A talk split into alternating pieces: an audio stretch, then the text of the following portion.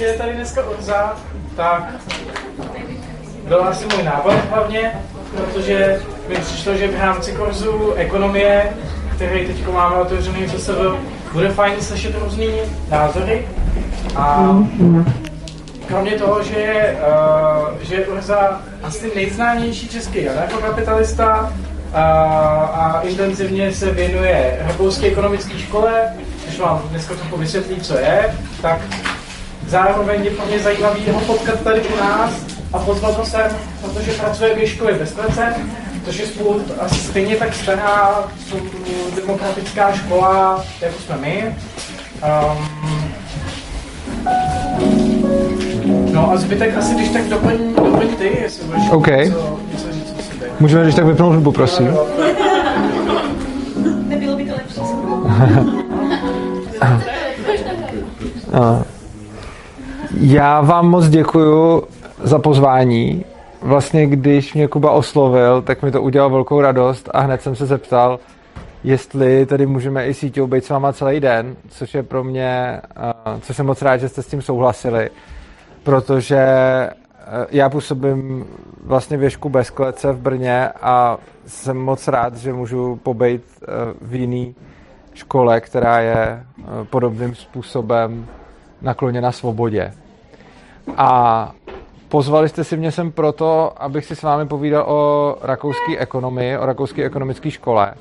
Zároveň bych chtěl upozornit, že eh, to nahráváme, tahle eh, je kamera, ale protože jsem byl upozorněn, že mnozí z vás nechtějí být na kameře viděni, tak ta kamera je zaměřená jenom na mě a i když je nás tady hodně, tak eh, diváci uvidí jenom mě, plus možná někoho, kdo bude procházet okolo. Každopádně, pokud se budete na něco ptát nebo něco říkat, tak to bude zaznamenáno a plánuju to dát na YouTube. Pokud by vám to bylo nějaký hodně nepříjemný, tak mi můžete říct a já bych vás z toho vystřih. A vzhledem k tomu, že to není povídání o něčem osobním, ale o ekonomii, tak doufám, že si můžeme, že si můžeme normálně povídat a že to je v pohodě. Rád bych to udělal nějakým způsobem interaktivní, abychom si o těch věcech spíš povídali, než abych já mluvil jenom na vás a vy jste poslouchali. Hmm. Kdo z vás něco slyšel o rakouské ekonomické škole? Aha. Dobře, dva. Uh, takže drtivá většina neslyšela. Uh, kdo z vás nějakým způsobem má rád nebo se zajímá o ekonomii jako takovou? OK, trochu víc, tak třeba půlka. A tak vy, co se třeba o ekonomii, mě by zajímalo, vy, co se o ekonomii třeba nezajímáte, nebo vás nebaví, proč jste tady, jaký máte, jaký máte o toho očekávání tady?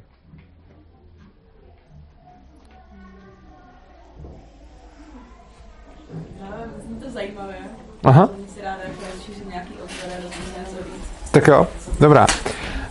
V tom případě, když vidím, že třeba polovina z vás se o ekonomii nějak zajímá, rakouskou ekonomii nezná nikdo a ten zbytek se chce spíš něco rozšířit, tak tomu přizpůsobím to, jak budeme mluvit a budeme spíš probírat základy, než abychom se, než abychom se pouštěli do něčeho, do něčeho moc jako vysokoúrovňového. Ale můžete si samozřejmě říkat. Rakouská ekonomie vznikla v 19. století a založili ji takový tři pánové. A než o tom budu povídat, tak bych ještě se pustil trošičku víc do historie, kdy ekonomie jako věda je, to je otázka jak stará, protože čemu se dá říkat ekonomie, Mimochodem, o čem si myslíte, že je ekonomie? Když, bych, když řekne se slovo ekonomie, co si pod tím představíte? O čem je ta věda? Podle vás?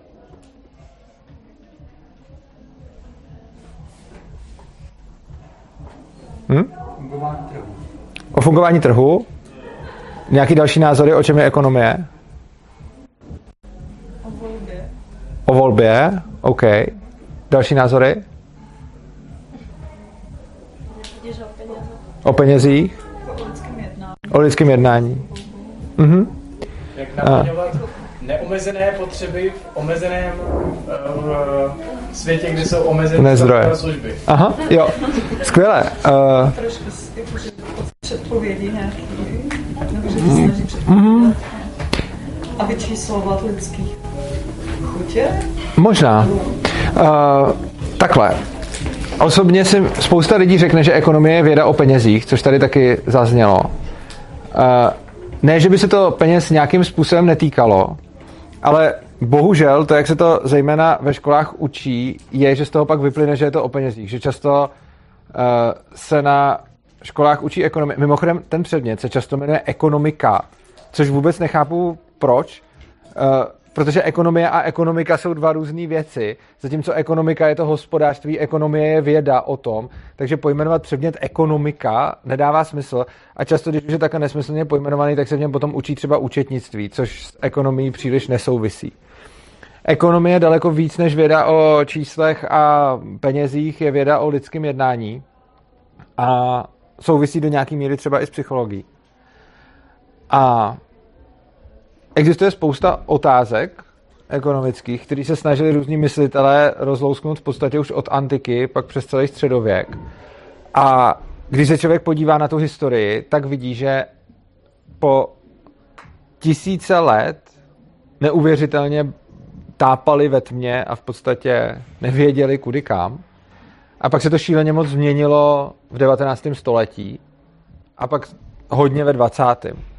A je to zajímavé, protože byla spousta myšlenek, který, který ty lidi si kladli otázku, třeba jak poznat hodnotu něčeho. A to je otázka, která trápila různý učence v antice, pak celý středověk. A já vám ji tady položím. Jak si myslíte, že poznáte hodnotu něčeho? Jakou hodnotu má tady tohleto krásný žlutý křeslo? Uh, ano? Um, asi taky podle toho, kolik lidí chce to křeslo? Kolik lidí chce to křeslo? Určitě na tom závisí hodnota, ano. Tam někdo se hlásí, nebo jo, ano. A jak moc podobných křesel je? Taky. A jak se tohle křeslo liší od těch ostatních, mm-hmm. který už jako nějakou třeba tu stanovenou cenu mají? Jo. Tohle, je, tohle jsou úvahy dobrým směrem. E, i když jdou spíš k ceně, ale je to pravda. Cena se, cenu určuje nabídka a poptávka, což jste v podstatě popsal a máte pravdu. Kolik lidí to křeslo bude chtít uh, za, nějaký, uh, za nějakou dobu? Jo, ano, kolik lidí to bude chtít v budoucnu. Jestli je to vůbec jako užitečný křeslo. Jestli je to užitečný, ano. Jaký má příběh to křeslo? Aha, jo. Teďko, že ty na něm sedíš pro někoho najednou Já jsem se na něj nesedl náhodou, protože já mám takovýhle křesla ve studiu a, a ve studiu a přišlo mi hezký, když jsem sem přišel a našel jsem ho tu, tak, tak eh, tady v něm sedět, když si s váma povídám. Uh, no, to jsou všechno myšlenky, které... Cena výroby, vida, to je zajímavá.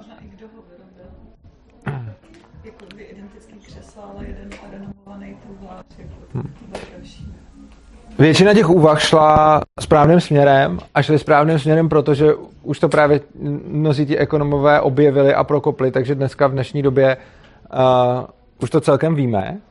Nicméně po většinu uh, historie lidstva, kdy se tím někdo zabýval, tak ty myšlenky šly hodně divnýma směrama. Uh, vedly většinou k nějaký pracovní nebo nákladové teorie hodnoty, kdy si lidi mysleli, že věci mají takovou hodnotu podle toho, kolik se do nich vloží práce, nebo jak náročný bylo je vyrobit. A s tím tím se hodně počítalo, ale pak vznikaly různý paradoxy, který nikdo nebyl moc schopen vysvětlit. A v 19. století na nákladové teorie hodnoty, nákladová teorie hodnoty, ta už je teda starší než 19. století, s tou přišel Ricardo, David Ricardo ještě dávno dřív. A potom uh, Marx se té nákladové teorie hodnoty chytil a vystavil na tom komunismus. A hodně zajímavý je, že v roce 1870 přišel Karl Menger, který nákladovou teorii vyvrátil tím, že přišel se subjektivní teorií hodnoty což je teorie hodnoty, kterou do posud uznáváme a která je asi ta nejlepší, na kterou jsme přišli. Zatím nemáme protipříklad, tak se zdá, že to je asi teorie hodnoty, která by mohla sedět. A subjektivní teorie hodnoty říká, že to, jakou mají věci hodnotu, jim určují lidi, čili jak je to pro ně užitečný. A vůbec nezáleží na tom, eh, jak nákladný bylo tu věc získat, jak nákladný bylo tu věc vyrobit třeba, a že tu hodnotu určujeme subjektivně my, takže je pro každýho jiná. a hlavně, že ty věci nemají nějakou objektivně danou hodnotu. Že nelze říct, proto se to taky jmenuje subjektivní teorie hodnoty, a že nelze říct, jako he, tam ta svíčka, co tam stojí, tak prostě ji někdo vyráběl hodinu, uh, takže, takže má cenu X, protože hodina práce stojí X. Tohle to je mimochodem uh, cesta, kterou se ubírala celá spousta dřívějších ekonomů, i ten Ricardo. A uh, ukázalo se, že to má spoustu protipříkladů. Jako například, když uh, jsme se bavili o tom, proč třeba voda na poušti má tak velkou cenu, ale voda jinde nemá tak velkou cenu. A ono není to, že by bylo, že by bylo nutně jako důležitý dát do toho nějakou práci, nebo když prostě někde najdu drahokam, tak tím jsem taky nemusel vy, vykonat žádnou práci, ale ten drahokam tu, tu cenu má. A vlastně na té staré nákladové teorie hodnoty, té pracovní teorie hodnoty, vzniknul celý komunismus, ale a o něm se potom říká jedna taková oblíbená hláška, kterou, která mě vždycky, ano. Jo, Nákladová teorie hodnoty říká, že hodnota odpovídá uh, práci, která do ní, nebo takhle, nákladová, to, to já jsem řekl pracovní, nákladová je, řekněme, obecnější případ té pracovní teorie hodnoty, kdy nákladová teorie hodnoty říká, že ta hodnota je taková, kolik nákladů to stálo, to celý. A pracovní teorie hodnoty, to je speciální případ toho, říká, že uh, hodnota statku je taková, kolik do něj bylo vloženo práce lidský. A na té pracovní teorii hodnoty stojí celý komunismus, který je založený na vykořišťování a na tom, že kapitalista bere nadhodnotu, že dělníci vytvoří statek o určitý hodnotě a kapitalista ho prodá dráž, to, co tam vznikne navíc, je nadhodnota a tím je vykořišťuje. To je základ uh, Marxova učení. A zajímavý na tom je, že se potom často říká o komunismu, lidi, kteří tomu moc nerozumějí, tak říkají, hele, to byla hezká teorie, ale v praxi nefungovala. A to je věc, kterou já fakt nerad poslouchám. Matfizák ve mně vždycky řve. Prostě, když je něco dobrá teorie, tak funguje. A když něco nefunguje, tak ta teorie byla špatná a jenom nevíme proč. A neexistuje nic jako dobrá teorie, která v praxi nefunguje. Prostě buď je to dobrá teorie a pak funguje v praxi, nebo nefunguje v praxi a pak to nebyla dobrá teorie. Uh, zajímavý na tom je, že komunismus ale nebyl nikdy ani dobrá teorie, protože stál na pracovní teorii hodnoty, kterou vyvrátil ten Menger v roce 1870 už, tedy výrazně dřív, než došlo ke všem těm 100 milionům mrtvým, který uh, ten komunismus zapříčinil. A bylo to vlastně ukázková ignorace ekonomické vědy, což je často to, co vidíme dodnes. Vidíme, že přišli nějaký lidi, kteří říkali, hele, máte tady pracovní teorie hodnoty a ta je rozporná. Máme tady spoustu případů, ve kterých pracovní teorie hodnoty neplatí. A my tady přicházíme se subjektivní teorií hodnoty, která zdá se platí ve všech případech. Takže na tohle by člověk, který se na to snaží koukat nějakým způsobem, aspoň trochu vědecky, měl říct, OK, tak pracovní teorie hodnoty neplatí, tak na ní nebudeme stavět. Jenže lidi se na to koukali politicky a moc chtěli, aby to tak bylo. A zatáhli se do toho emoce, protože daleko víc než mám nějakou teorii a ta vaše nefunguje, fungovalo, hele, váš zaměstnavatel vás vykořišťuje. A výsledkem potom bylo to, co bylo. Ano?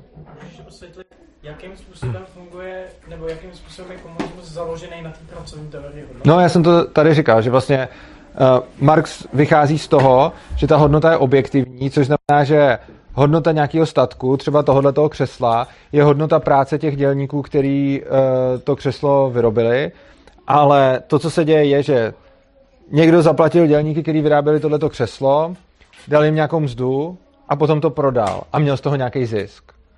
To, za co to prodal, je víc, než to, kolik vyplatil těm dělníkům, pokud teda neskrachoval, předpokládejme.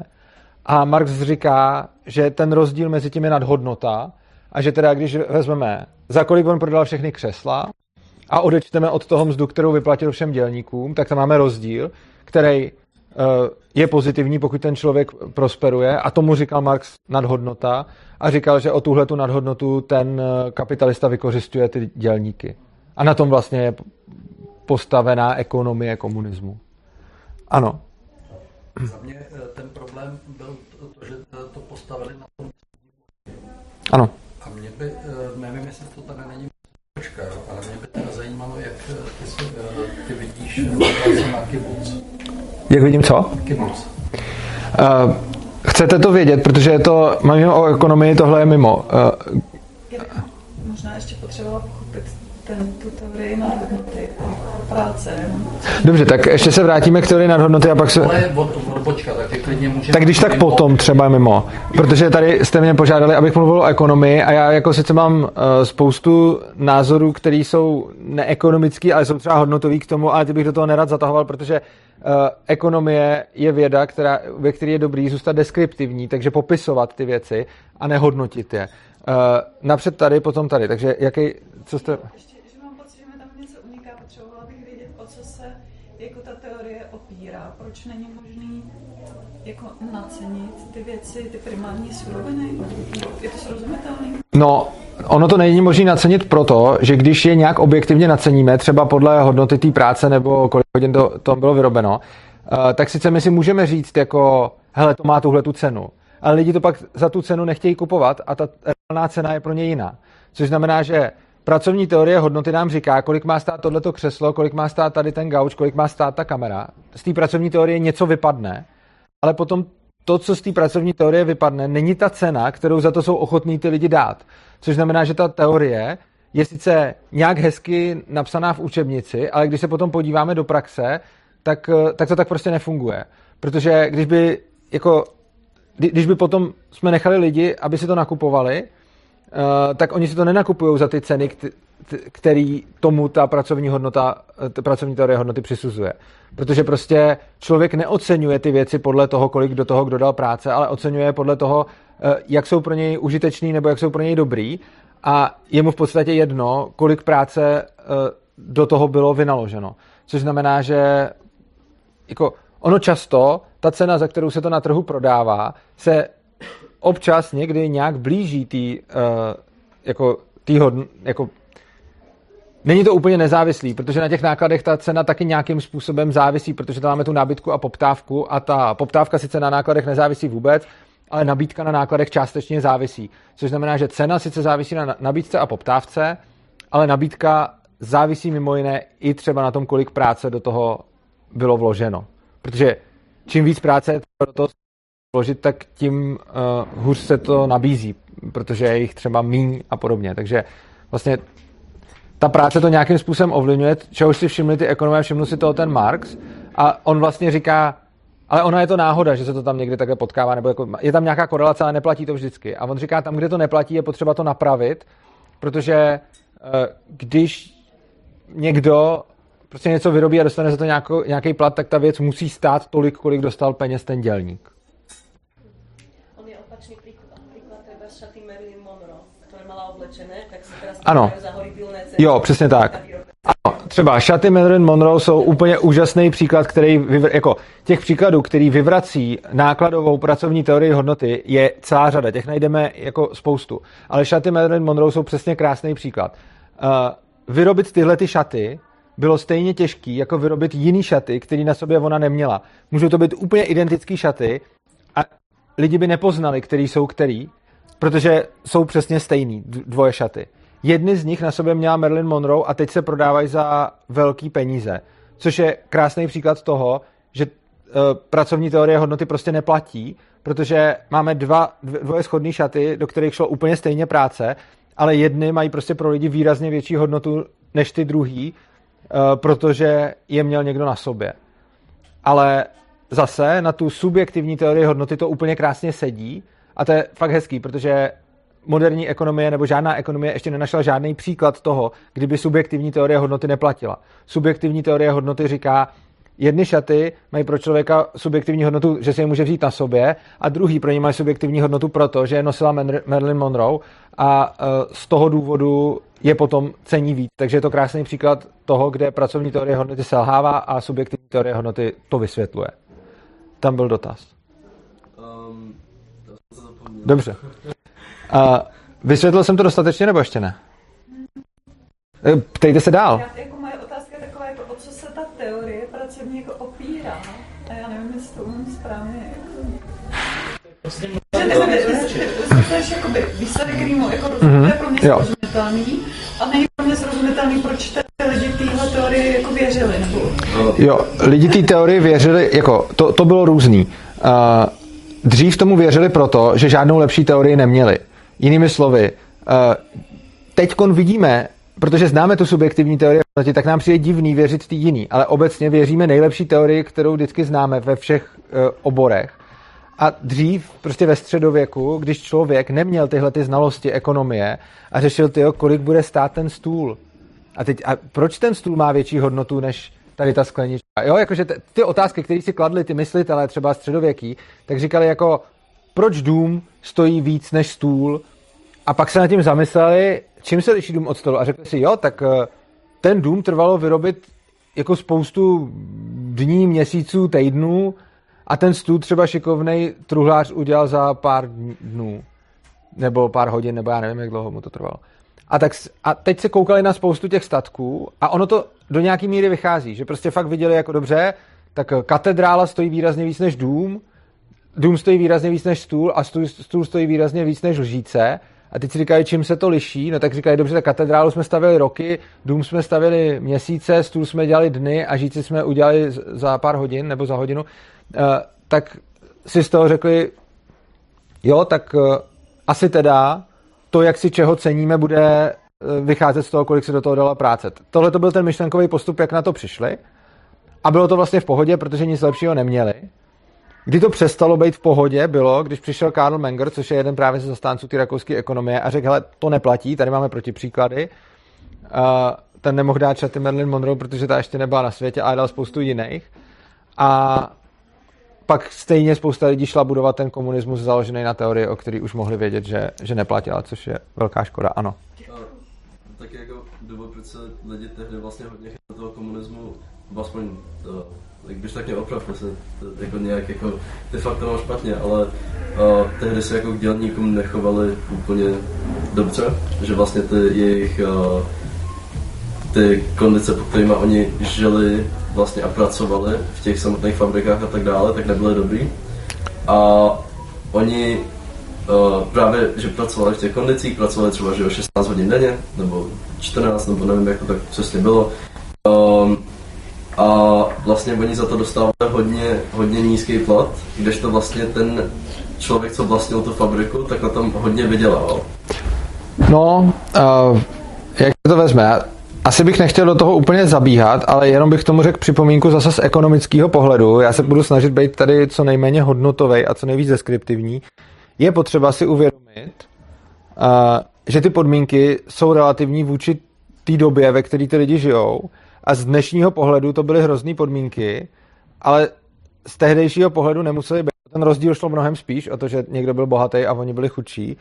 Nicméně předpokládám, že až za 100 let, kdy třeba bude pracovní doba den nebo dva v týdnu, se budou lidi dívat na dnešek, tak řeknou, že jsme žili v hrozných podmínkách a šíleně jsme dřeli, protože jsme makali pět dní v týdnu 8 hodin a bude jim to připadat, eh, že to moc. Čili, ale jo, je, jako, čili to, co si myslím, že hlavně se chytali toho, roz, jakože se to hodně zapůsobilo na ten rozdíl, kdy ten dělník měl málo a ten kapitalista měl hodně a pak přišel někdo, kdo řekl, hele, to je nadhodnota a on vás vykořistuje a těm lidem to dosedlo, uh, protože prostě v tu chvíli viděli, jako jak se mají špatně oproti tomu, oproti tomu uh, kapitalistovi.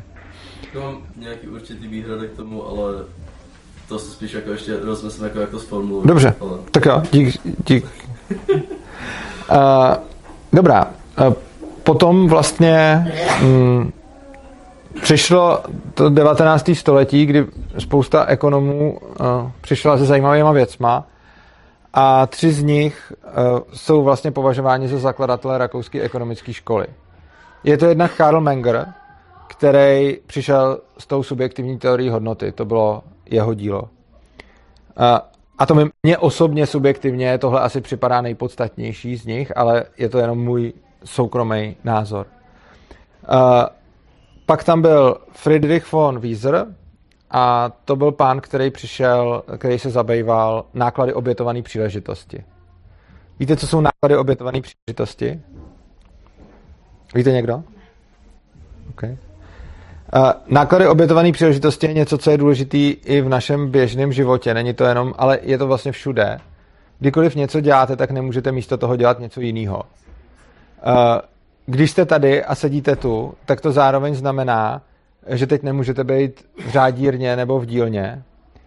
A znamená to, že na to, abyste cokoliv dělali, tak musíte nedělat něco jiného. Je to něco, co zní triviálně a zní to jako, tak to je přece jasný, že když jsem tady, tak nemůžu dělat něco jiného. A v takhle jednoduchých případech si to i umíme uvědomit a pracujeme s tím. Ale když se potom jedná o nějaký větší ekonomický model, jako třeba řízení státu nebo politika a podobně, tak tam na náklady obětované příležitosti notoricky zapomínáme a často nechápeme jejich důsledky.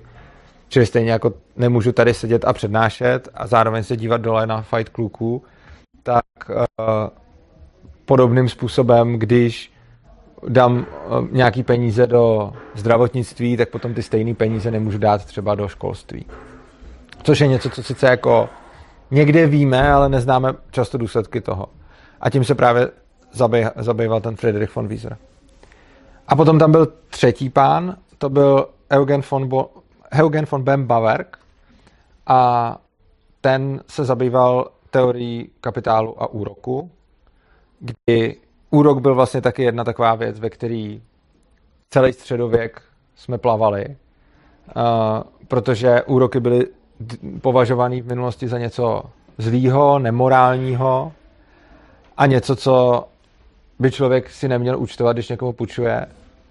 A často to církev zakazovala a často to zakazovali jako i vladaři a ve středověku bylo prostě často zakázáno uh, účtovat si úrok za půjčku. A potom právě přišel von Bem Bawerk, který vysvětlil, že úrok je přirozená platba za něco, za nějakou službu a že to vlastně není... On vysvětlil, proč ten úrok vzniká a vysvětlil, že to není nic jako hamižného nebo hnusného nebo chamtivého, ale že to je něco, co je naprosto přirozený té ekonomii. A tyhle tři pánové, z nich každý přišel, oni přišli ještě se spoustou dalších věcí, ale myslím si, že ty jejich hlavní díla bych popsal u Mengra eh, tu teorii hodnoty, u Vízra eh, náklady obětovaných příležitostí a u Ben Baverka eh, ty úroky. Tak tohle bylo jejich dílo, se kterým přišli a jsou považováni za zakladatele rakouské ekonomické školy. To, co trošku vyplývá z jejich díla a co hodně dopracoval jejich eh, pokračovatel Ludwig von Mises, což je jeden z nejznámějších eh, představitelů rakouské ekonomické školy, je nemožnost ekonomické kalkulace v centrálním plánu to je něco, co vyplývá vlastně ze všeho toho, co poskládali ty jeho předchůdci dohromady. Oni už jako na, tohle, na, na tohleto téma naráželi v podstatě, ale Mises ho potom krásně dotáhl a v podstatě ukazuje, proč centrální plánování, a tím nemyslíme jenom to komunistický, kdy se centrálně plánuje úplně všechno, ale ukazuje i, proč centrální plánování, jaký máme dneska ve státu, v oborech, jako je třeba školství, zdravotnictví a tak dále, prostě když ten stát má ten obor, který plánuje. Proč je to neefektivní a proč to nefunguje? Proč to trh umí dělat líp? S tím přišel potom Ludwig von Mises a ještě je tam jeden významný uh, ekonom a to je jeho nástupce, jeho žák, což je Friedrich August von Hayek a ten vlastně potom dotahoval Misesovo učení, vysvětloval, proč funguje trh, jak jsou tam rozptýlené informace a to dostal Nobelovku, takže tím je možná akademicky nejvýznamnějším představitelem rakouské ekonomické školy, protože eh, dostal Nobelovku. Tak a já jsem teď nakous několik věcí, řekl jsem pět eh, základních představitelů, z čehož tři byli zakladatelé, dva nějaký pokračovatelé, samozřejmě to má ještě spoustu dalších lidí, kteří přichází, jako je i v dnešní době, eh, že je spousta ekonomů, kteří jsou zastánci rakouské ekonomie, byť je to marginální směr v současné době, a my se pak budeme moct zabývat těma věcma, pokud si nějaký z nich vyberete, nebo vám budu něco povídat. Ještě bych vám řekl možná jednu věc pro doplnění. Na začátku 20. století byl vlastně rakouský ekonomický škole konkurovali napřed marxisti, což bylo vlastně úplně na začátcích uh, 20. století. A vlastně bylo to, uh, že ty, to, to byli vlastně komunisti, kteří právě na rozdíl od těch rakouských ekonomů, kteří tvrdili, trh umí alokovat zdroje líp než centrální plánovač. To, bylo, to, to je mimochodem, pokud se vás, jako, teď jsem vám říkal ty ekonomické poznatky, ale pokud se vás někdo zeptá, co z nich potom vyplývá, a je důležité si uvědomit, že zase, jak jsem říkal, není to hodnotový, není to, uh, není to nějakým způsobem, že bych to soudil, oni to popisují deskriptivně a říkají, uh, trh dokáže alokovat vzácný zdroje ve společnosti líp než centrální plánovač. Tohle je vlastně závěr rakouské ekonomické školy. Z těch všech poznatků jim plyne toto. A komunisti naopak říkali, i když ty to měli mnohem víc ideový než, uh, než ekonomický, ale taky měli nějakou svou ekonomii, byť vlastně dá, jako z pohledu vědy se dá říct chybnou a vyvrácenou, uh, tak ty právě říkali, pojďme všechno plánovat centrálně. A potom, jako bohužel se ukázalo, že to nefunguje, jednak se to ukázalo v té teorii, ale pak se to ukázalo v praxi, kdy to stálo uh, spoustu životů a utrpení vlastně v půlce světa v celém východním bloku. Oproti tomu v západním bloku, například v Americe, měla rakouská ekonomická škola jinýho konkurenta a to, byl, to byla ekonomie Lorda Keynese, jeho za, zastánci a následovníci si potom říkají Keynesianci. A byly to takový dva modely, kdy uh, vlastně nebyli, už nejsme v té komunistické realitě, takže ani Keynesianci neříkali, uh, všechno musí řídit stát, ale Keynesianci říkali, že stát má nějakým způsobem se starat o ekonomiku, o peníze, o úroky a tak dále a že do toho stát má velice intervenovat, říkali Keynesianci, a rakouský ekonomové oproti tomu říkali, že by stát intervenovat neměl. E, probíhal mezi nima takový velký myšlenkový souboj někdy v první polovině 20. století. A bohužel nutno říci, že tento myšlenkový souboj vyhráli Keynesiánci, nicméně ne na poli vědy, ale na poli toho, co se potom stalo, u politiků to vyhráli. Protože když přijde k politikovi rakouský ekonom a tak jeho rady jsou nic nedělejte, do ničeho nezasahujte, nechte lidi, ať dělají to, co chtějí, nevybírejte od nich daně a nic jim neposkytujte, oni si to poskytnou sami. Takže když byste byli americký prezident a váš ekonomický poradce byl rakouský ekonom, tak by vám říkal, nedělejte nic. Eh, kdyby váš hlavní poradce byl keynesianec, tak řekne, takhle nastavte úroky, tady utrácejte, tady rozjeďte vládní programy, tady dělejte tohle, tady dělejte tamhleto. To byl důvod, proč v první polovině 20. Století, 20. století se prosadilo keynesiánství oproti rakouské ekonomii, protože i když na poli vědy uh, se neustále vlastně nějakým způsobem bádalo a přicházelo se na další a další věci a vedly se tam uh, debaty akademiků, tak potom v reálné praxi v politice se dělo to, že politici poslouchali toho, kdo jim říká, rozdávejte peníze lidem a ovládejte jejich životy a neposlouchali toho, kdo říká, nechte ty lidi bejt, protože ti politici tak nějak z principu nechtějí nechat ty lidi bejt, protože jejich práce je něco dělat. No, potom se nakonec ukázalo uh, v Americe, že to vedlo k obrovské krizi, k takzvané stagflaci, kdy ty keynesiánci říkali, že když budeme zvyšovat inflaci, tak bude se snižovat nezaměstnanost. To byla jejich mantra a říkali prostě zvyšujte inflaci, snížíte nezaměstnanost. Ono to často platí a oni se na to empiricky dívali a viděli, hele, vždycky, když byla inflace, tak byla malá nezaměstnanost, tak si řekli, že mezi tím bude příčinná souvislost. Rakouský ekonomové na to říkají, ne, je to náhoda. Eh, když budete mít inflaci, tak sice částečně krátkodobě vám ta nezaměstnanost možná klesne, ale dlouhodobě se to nebude dít. A nakonec se ukázalo uh, už potom řekněme už polovině 20. století a v té druhé polovině, že ti keynesiánci neměli pravdu a že pravdu měli rakouský ekonomové, což byla taky potom ta doba, kdy ten uh, von Hayek dostal tu Nobelovu cenu.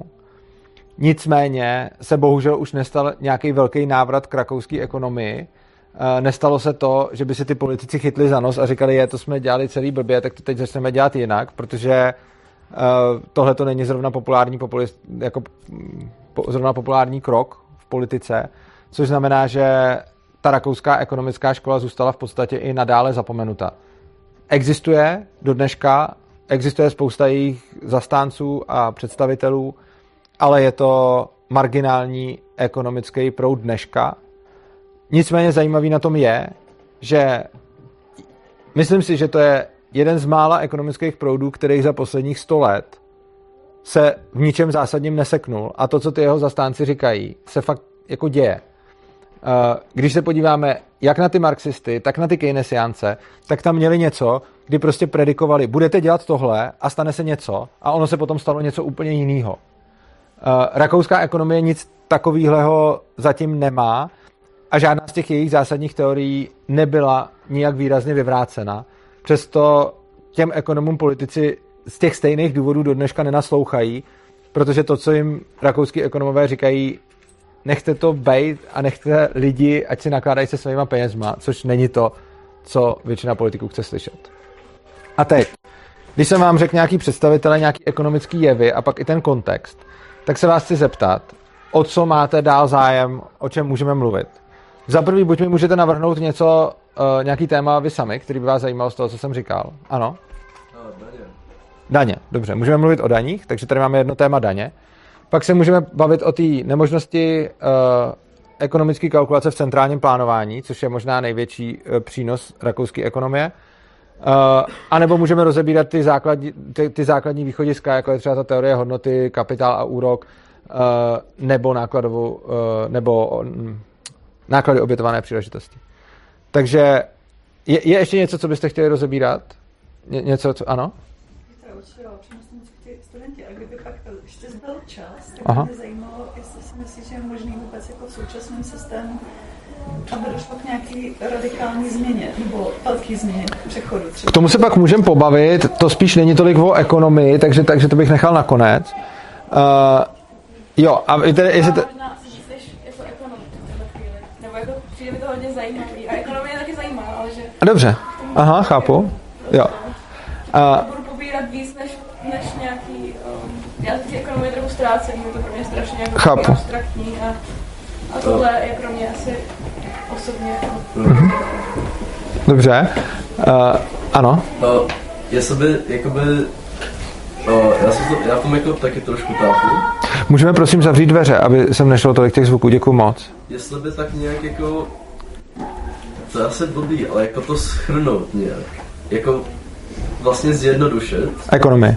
No, jako to, o čem jsme se teď bavili těch jako 20 minut. Dobře. OK. Eh, Tak já to schrnu a pak se, pak se budeme bavit o tom, co se budeme bavit dál. Jinak, eh, já jsem o tom chtěl dát hlasovat, eh, protože jsem tak nějak řekl Zeška, že to je jedno, jestli jsou dospělí nebo děti, ale jestli to tady máte tak, že spíš jako, ať o tom rozhodují studenti, tak můžeme hlasovat třeba jenom, jenom studenti, nebo tak, já nevím. Jo, dobře, tak jo. Uh, OK, tak eh, první, co... Jo, super. Tak jo, tak je tady hodně lidí. Tak já schrnu, napřed schrnu to, co jsme si tady povídali. Uh, povídali jsme si, že celý středověk a i v antice se ekonomie moc nikam neposouvala a lidi v zásadě nevěděli. V 19. století přišlo, přišla spousta myšlenek. Jedna z nich byl marxismus postavený na eh, pracovní teorii hodnoty. Druhá byl Karl Menger, který tu pracovní teorii hodnoty vy- vyvrátil tím, že přišel se subjektivní teorií hodnoty. Potom přišli nějaký další lidi s důležitýma ekonomickými poznatkama. Ti dohromady tvořili rakouskou ekonomickou školu, to byly ty tři. Ti potom měli nástupce, který přišel s nemožností uh, ekonomické kalkulace v centrálním plánování, což je v překladu stát není schopný alokovat zdroje tak efektivně jako trh. Čili to je uh, ten závěr rakouské ekonomické školy. Ale politikama tohle to nebylo vyslyšeno, protože je pro ně zajímavější program něco dělejte, než nic nedělejte. Tak, je to dobrý? Já bych jo. Super. Ano. Bych tam možná doplnil, že mezi těma marxistama a mezi tou rakouskou ekonomickou školou byl pořád poměrně velký prostor tzv. klasických liberálů, že jo? Klasický liberál, hm, klasičtí liberálové podle mě tehdy byli v podstatě rakouský ekonomové. Tehdy v té době. Jakože uh, jde o to, že rakouský ekonomové tehdy nebyli anarchisti a ani dneska ne vždycky jsou, ale von Mises byl minarchista, stejně tak von Hayek. Akorát, že Mises měl krom Hayeka, o kterém jsem tady mluvil, ještě jednoho důležitého žáka a tím byl Marie Newton Rothbard. a to byl potom uh, zakladatel anarchokapitalismu, který spojil myšlenky rakouské ekonomické školy uh, s anarchoindividualismem a doved to vlastně ještě hodně do důsledků. No a uh, je pravda, že potom jsou tady anarchokapitalisti, kteří se opírají o rakouskou ekonomickou školu, ale oni i klasičtí liberálové se opírají o rakouskou ekonomickou školu, jenom se liší s těma anarchistama o tom, do jakých důsledků to do, dovádějí a liší se s nima hodnotově. Ale na začátku 20. století uh, anarchismus byl oddělený proud. Jo, já teď vidím, že tam uh, strkáte do té kamery trošku a že ta kamera se i šoupla. A, a tak, no. Tak to, když tak to, jo. Uh, a když tak vás poprosím, jestli byste mohli tu kameru uh, nějak uh, se jí zkusit vy, vyhýbat dotykama. Uh, jo, takže uh, vlastně rakouská ekonomie je ten ekonomický základ, který používají anarchokapitalisti, ale na začátku 20. století byl anarchismus spojovaný se socialismem téměř výhradně a představitelé anarchismu byli socialisti a vlastně neexistovali tehdy představitelé, kteří by byli zároveň anarchisti a zároveň uh, zastánci rakouské ekonomické školy. To přišlo až v druhé polovině 20. století, takže tehdy vlastně klasičtí liberálové byli rakouští ekonomové a jsou dodnes, protože i dneska, uh, když jste si tady třeba bavili o tom, koho pozvat jako protiváhu ke mně a uvažovali jste právě o tom hm, Petrovi Machovi, tak jsem říkal, Petr Mach se se mnou bude ekonomicky pravděpodobně ve většině otázek nějak shodovat. Já se s ním budu hodně rozcházet hodnotově, kdy on je etatista a já jsem anarchista, ale ty ekonomické základy, kterým věříme, máme podle mě docela podobný. Takže uh, jako klasický liberálové vycházejí z rakouské ekonomie stejně jako anarchokapitalisti a zdaleka ne všichni anarchisti vycházejí z rakouské ekonomie, dokonce většina jich nevychází. Ano. Mně přijde vlastně ještě zajímavější toho Petra Macha pozvat, protože mě zajímá, jak že ze stejné teorie jakoby vycházejí ty dva různé výsledky, jako přijde mi zajímavý si o tom Protože, protože my vycházíme ze stejné ekonomické teorie, ale máme jiný životní nastavení a jiný životní hodnoty. A uh, Rothbard spojoval anarchoindividualismus s rakouskou ekonomií a došel vlastně k tržnímu anarchismu, který uh, říká, že stát nepotřebujeme, a že společnost lze řídit trhem, čemuž já věřím. Uh, Petr Mach, a nechci nějak misinterpretovat jeho postoje, ale snažím se říkat to, co jako já ho znám dlouho, takže prostě uh, Petr Mach bude pravděpodobně tvrdit, uh, že stát nutně potřebujeme, navíc pokud dobře vnímám poslední dobou, tak je takovej, řekněme, vlastenečtějšího ražení, takže si dokonce myslím, že bude že bude zastávat, eh, že bude zastávat eh, roli státu v nějakém prosazení národa a podobně. A, a, ale ta ekonomická teorie zatím bude podobná, i když je pravda, že mě potom třeba samotného překvapuje, že já jsem dřív byl nějakým způsobem, hm, jsem sympatizoval třeba se stranou svobodných občanů, Eh, protože se zdáli být liberáli, kteří sice spíš důrazňovali ekonomickou stránku, než tu, eh, řekněme, stránku svobody jako takový. Já sám nejsem utilitarista a ekonomie je pro mě jenom dodatek k tomu. Pro mě je zásadní ta svoboda a je pro mě zásadní, jsou pro mě zásadnější etické argumenty. Nicméně, teď se tady bavíme o těch utilitaristických a o těch ekonomických. Svobodní to měli naopak, že spíš akcentovali, je, pardon, se drbnou do kamery, uh, že svobodní akcentovali uh, tu um, svobodní akcentovali tu ekonomickou stránku víc než tu, uh, řekněme, etickou nebo tu svobodu prostě. Ale uh, potom časem se to tam z mýho pohledu začalo zvrhávat do toho, že se dali dohromady s nějakýma jako vlastencema nebo nevím s kým, nebo nacionalistama, uh, třeba s trikolorou a podobně, kteří už potom ale jdou i proti té ekonomii, když vlastně třeba eh, Trikolora prosazuje nějaký kvóty na české potraviny, což je i z ekonomického hlediska úplně nesmysl. A vlastně potom jako to ujíždí tím, tím druhým směrem. Takže řekl bych, že máme jako ekonomii a potom máme nějaké hodnoty a za mě ta ekonomie je v souladu s těma anarchistickýma hodnotama, ta rakouská ekonomie, když se dovede do, do důsledku, Ale je to můj názor, protože třeba Mízes nebyl anarchista, ale potom máme lidi, kteří jsou třeba vlastenci, nacionalisti, můžou do nějaké míry mít podobný ekonomický názor jako já, ale ta, ta hodnotovost je pro ně důležitější, takže jsou pak ochotní třeba tu ekonomii nějakým způsobem upozadit, aby prosadili tu hodnotu, což jim nevyčítám, já bych byl taky, jenom, ta, jenom ty moje anarchistické hodnoty mi přijde, že s tou rakouskou ekonomií jdou jako stoprocentně v souladu, zatímco u těch národovců, když řekne prostě uh, budeme tady mít kvóty na české potraviny, tak to je určitě v rozporu s rakouskou ekonomií, ale pro ně jsou ty hodnoty důležitější taky, jako pro mě, jenom oni to tam mají v rozporu, já ne. A dítě, mohla by se ještě jít upravit kameru, on to, to se někdo kopnul, prosím. Ano. Že já bych se možná ještě chtěla víc bavit o té anarchii, protože Aha. já mám pocit, že já to fakt teď moc nepobírám, je to pro mě strašně jako složitý a strašně to a já Dobře. nevím no. Tak jo. Ano. Tam je asi největší problém ten, že používáš jakoby hodně slov, který tady asi uh, nemoc lidi jako chápou, nebo aspoň já jako hodně těch slov jakoby nechápu. Aha.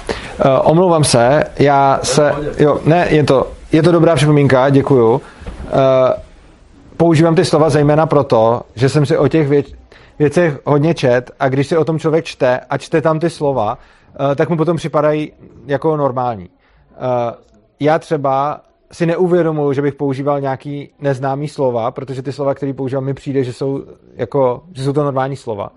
Každopádně, pokud používám slova, kterým nerozumíte, tak vás poprosím, řekněte mi to. U toho, když řeknu to slovo, tak se na něj hned zeptejte a já vám ho jednak vysvětlím a jednak se budu jako snažit ho popisovat jinými slovy, protože nechci působit nějakou jazykovou bariéru tady. Jenom a díky za to připomenutí je to podobné, jako když člověk jde mluvit s doktorem, tak mu říká spoustu termínů, kterým nerozumí a tohle je podobný, že si prostě o tom člověk čte a už o těch termínech začne uvažovat v těchto těch slovech a pak je, pak je používá. Takže mě to říkejte. Jsou tady teda, pokud jsem pochopil, dva, dvě základ, nebo tři základní nějaký přání. První je věnovat se dál ekonomii a to uh, daním, ale daně můžeme probrat i z toho etického hlediska, takže to je taky na pomezí. Druhý je věnovat se anarchii, což je, že bychom se oddálili od ekonomie. Jo. To, to s tím může souviset, že bychom se oddálili od ekonomie a zabývali bychom se spíše teda společností, do toho bychom dali tu anarchii. A potom tady máme tu uh, nemožnost uh, ekonomické kalkulace v centrálním plánování. O tu nemožnost vidím, že je tady hodně velký zájem. Uh, na dru- Dobře. Tak se zkusíme hlasovat a neuděláme to podle toho, jak se to odhlasuje, budeme taky zkusit nějak zohledňovat důležitost toho zájmu. Takže první. Kdo je pro nemožnost ekonomické kalkulace v centrálním plánování? Řeknu k tomu, je to uh, za mě ekonomicky hodně zajímavý, je to možná poenta rakouské ekonomické školy, ale je to pravděpodobně náročný na pochopení, protože je to ekonomie a bude to ještě víc ekonomie, než bylo doteď. Kdo je pro? Kdo to chce? Ruku nahoru. Jedna, dva, tři. OK, tak mám... Ty jsi se hlásila, nebo ne? Dobře. Uh, potom, potom tu máme hmm, řekněme, anarchii a případně nějaký další vývoj společnosti, případně jak se jak ven z toho, co tady máme, což se týká té tý anarchie taky, takže že tak to chce výrazně víc lidí. A třetí tady máme nějaký daně, uh, což může být na pomezí, můžeme se na ně dívat eticky i ekonomicky. Takže kdo je pro, t- pro téma daní? OK. Hele, tak uh, i když jsem byl pozvaný na to, abych vám tady povídal o ekonomii, tak se zdá, že vás zajímají spíš neekonomický témata. A já se chci zeptat, jestli je tady někdo, komu by vadilo, že ekonomii opustíme a budeme se bavit o něčem jiným, přičemž uh, za prvý potom můžu si s kýmkoliv pobavit, o čem budete chtít uh, stranou, a jako tím, že jsme se vlastně dohodli, že to bude ekonomie, tak by mě hodně zajímalo, pokud by někomu fakt vadilo, kdyby to bylo méně ekonomie. Je tady někdo takovej? Zvedněte ruku. OK, tak v tom případě se dáme uh, někam směrem anarchie, současná společnost a podobně. Že mě tam trošku zajímá i ta ekonomická stránka toho, o co bychom jakoby přišli. Mm-hmm. Tak uděláme to formou besedy, takže víte co, ptejte se a já budu odpovídat. A když za, za, přiletí nějaká ekonomická otázka, zodpovím ji taky, jenom už nebudu o tom 20 minut mluvit, ale prostě dám rychlou odpověď. Takže ptejte se, co chcete vědět, jsem tady, odpovídám. Jak by podle tebe měl ideálně fungovat stát? Podle mě... Jo, je to jednoduchá otázka. Mám na to jednoslovnou odpověď a to je nijak. Uh, za mě ideální stát by neměl existovat. Uh, a můžu vysvětlit důvody proč. Jsou ekonomický, etický a protože jsem viděl, že ekonomie je možná moc složitá, tak vzhledem k tomu, že se mě ptáš zejména ty, která si chtěla něco jiného, tak dám etickou stránku věci. Stát je založený na tom, že nějaká mocná entita, ať už je to jeden vladař, nebo někdo, kdo je demokraticky zvolený, nebo nějaká strana nebo skupina, má dominantní monopolní sílu ve společnosti, kterou může kohokoliv donutit dělat cokoliv. A na tom principu fungují zákony, že prostě se vydá zákon a kdo ho, neporuší, kdo ho poruší, tak je násilným donucený k tomu, aby se choval v souladu s ním. A to, co v tom spatřuju za problém je, že nějaký lidi potom ostatním násilně říkají, jakým způsobem mají žít. Třeba slyšel jsem o tom, jak jste tady měli školní inspekci, která vás kontrolovala, kdy a jak chodíte do školy a pak to porovnávala uh, s tím, co máte zapsáno v omluvenkách. A tohle je třeba krok, kdy to fakt jako není jejich věc prostě, jo. Vy tady máte tu školu, vy sem chodíte, ten, koho se to týká, jste vy, jsou to vaši učitelé, jsou to asi vaši rodiče, kteří to platí. A to je tak všechno, koho se to týká. A to, kdy do té školy chodíte a kdy do té školy nechodíte, do toho nikomu dalšímu nic není. A najednou přijde stát, který pošle nějaký lidi, aby na vás dalekohledem koukali, kdy vcházíte do školy, pořizovali si z toho nějakou dokumentaci a potom to porovnávali s vašima omluvenkama. To mě mimochodem to, o tom mluvím, protože jsem se to dozvěděl a docela mě to šokovalo, uh, že Česká školní inspekce s dalekohledem šmíruje děti. Uh. No, ale i tak prostě do toho, do toho nikomu nic není. A anarchista jsem proto, že si myslím, že tohle je zvrácený a že tohle je špatný. A je to jeden příklad z mnoha, a těch příkladů je celá řada. Je to úplně všude, kdy něco děláte. Když si stavíte barák, tak vám stát říká, jak to smíte a nesmíte postavit. Když podnikáte, tak vám stát říká, za jakých podmínek to máte dělat, co máte splňovat za náležitosti a podobně. Eh, když se s někým dohodnete, prostě mám známýho, jehož partnerka vyrábí kozí sejra prostě. Stát zasahuje do toho, kdo za jakých podmínek smí komu prodat kozí sejra. Prostě Sousedka udělá kozí sejra a řekne, chceš kozí sejra za tolik peněz, já jí zadám ty peníze, je to ilegální. Prostě tohle všechno, a jako řekl jsem pár příkladů, ale jsou fakt na každém kroku, vnímám jako obrovský zásah do svobody nás všech a myslím si, že by neměla existovat žádná entita, která má pravomoc a sílu vnucovat ostatním, jak mají žít, uh, bez toho, aby ty lidi s tím souhlasili. A to, že se to teď legitimizuje nějakým demokratickým hlasováním, pořád podle mě neopravňuje nikoho použít tu sílu, protože i kdyby se na tom shodlo 99,99% ,99 lidí, tak pořád máme to 0,01%, který nebylo pro, což ale ta schoda ani náhodou není taková. Takže jako když se podíváme na to, že tady máme 10 milionů lidí, z toho 6 milionů jde k volbám a z toho ta největší strana má prostě 30%, takže uh, o tom, kdo bude nakonec u vlády, rozhodne jak kdy, milion a půl, dva, prostě je to menšina lidí tady z celé České republiky. A tyhle lidi skrz nějaké hlasování určí, podle jakých pravidel my všichni budeme muset žít. A to prostě považuji za špatný. To je z té etický, hned, hned to, to je z té etické stránky. A má to k tomu tu ekonomickou, kterou nebudu zdržovat, ale ty rakouský ekonomové ještě navíc říkají, ono je to ještě navíc neefektivní. A oni říkají, hele, my to nehodnotíme, my nehodnotíme, jestli je to dobře nebo špatně. A jako to, jestli se líp cítíte ve svobodě, nebo jestli se líp cítíte uh, jako pod nějakou tvrdou rukou, je vaše věc. Ale to, co říkají, můžu ještě poprosit znova o zavření těch dveří, protože tam je nějaký uh, hluk spoza. Uh, protože uh, to, co, uh, jo, díky.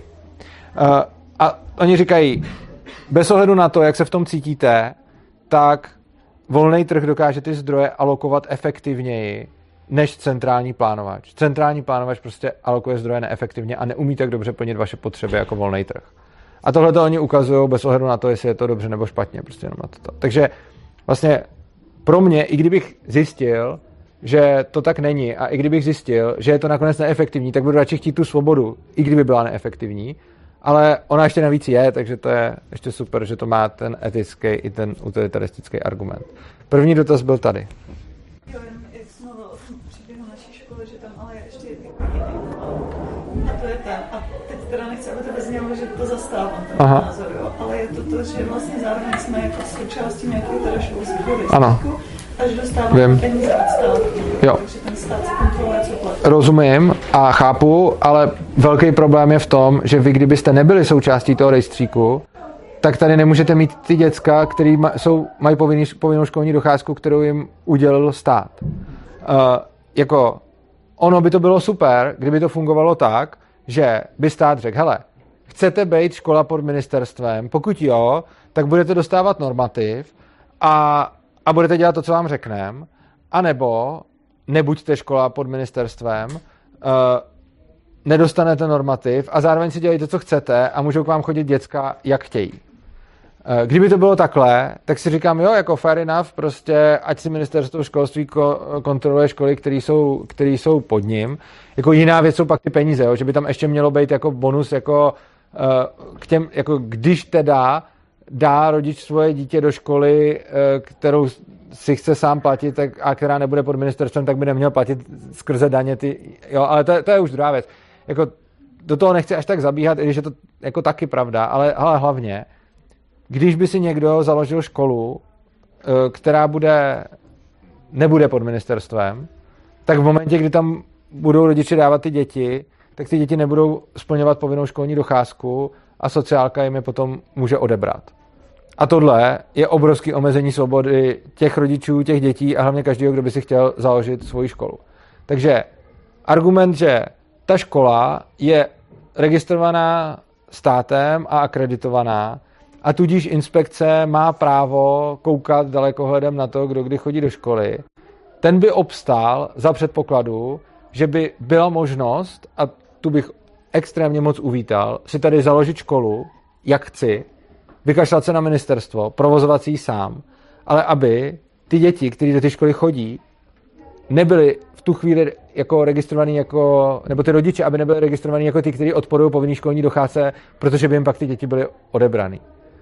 A jasně, že se to dá řešit a známe to všichni různýma komunitníma školama, kdy ty děti jsou oficiálně domškoláci jiné školy a pak chodí do té komunitní školy, ale prostě je to obrovský omezení svobody v, v tom jako podnikání nebo vzdělávání. A navíc, to, ano, a navíc, a to je věc, že to ty rodiče potom platí dvakrát, což znamená, že si jednou uh, zaplatí za tu službu státu a potom pokud chtějí, tak, tak no. Tak, Podej dvě slova, který nevím, jestli všichni jim rozumí, protože mám zkušenost, že se ne vždycky lidi hned mají tendenci zeptat. povídej. Jestli znáte, jestli je tady někdo, kdo neví, co je slovo normativ. Jo. Tak to je, to, je, to je přísun peněz od státu ke školám. Nebo zjednodušeně. Takže škola prostě dostává peníze od státu a normativ je to, protože to je nějaká norma, která udává, kolik těch peněz je, že to není nějaký random číslo. My dostáváme stejně jako nesoukromí školy? Ne. No, dostá, od státu dostáváme stejně jako státní školy, ale obec víceméně. Ale obec potom platí budovu a energie těm školám, který zřizuje, a nám to obec neplatí, proto nejsme to veřejná škola. Takže třeba na nájem, nebo na to, že tady máme 18, 19, 20 stupňů, my tady nedostaneme od státu nic. Ani na investice, Nebo na investice na další budovu. Platy.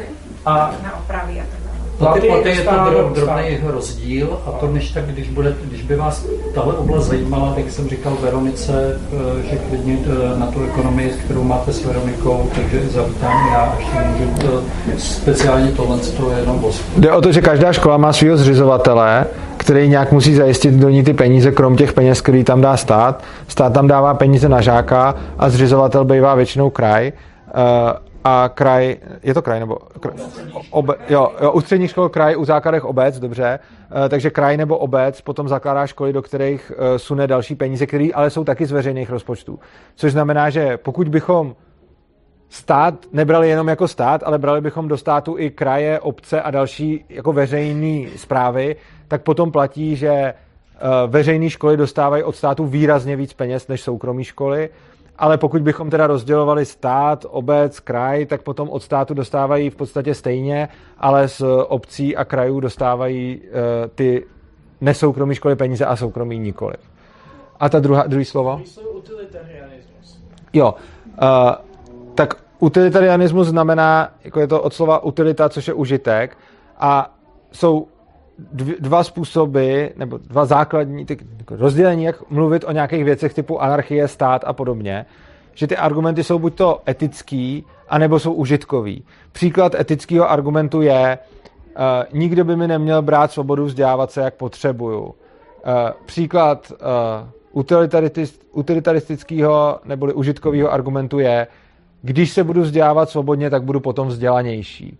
Uh, nebo bude to stát méně peněz, nebo bude to efektivnější. Takže argumenty etický jsou, eh, se týkají jako osobní svobody, nebo, nebo naopak nesvobody, ne, jo, prostě těch, řekněme, morálních hodnot zatím. A utilitaristické argumenty se týkají efektivity toho řešení, takže se týkají těch výsledků, které z toho budou plynout. Dává tohleto rozdělení smysl? Jo. Přičemž já třeba, to, eh, já třeba jsem anarchokapitalista, což má tu etickou stránku z anarchismu, utilitaristickou stránku z rakouské ekonomie, ale pro mě třeba, i když ty argumenty jdou ruku v ruce, tak pro mě jsou důležitý ty etický. Takže kdyby mi někdo ukázal, že bez svobody to jde efektivněji, tak já budu stejně dál zastávat principiálně svobodu bez ohledu na to, jestli by se někde jinde dalo třeba ušetřit nebo eh, něco, něco takového udělat. Ale ono naštěstí to ještě navíc jako sedí ruku v ruce, že ta svoboda je efektivnější i z mýho pohledu morálnější. No, tak já nějak jako moc nevím, kde asi začít. Ale já mám jako na tohle z toho hodně jako ten utilitariální pohled. Aha. Třeba hlavně jako na to školství. Um, třeba když jsem jakoby chodí ta inspekce, tak já to jakoby chápu, protože jsou nějaké normy nastavené a které jsou vlastně jako už i dokázaný, že vlastně je to například ta povinná školní docházka, tak to je zákon, který vlastně vylepšuje, dá život nám všem do určitého bodu.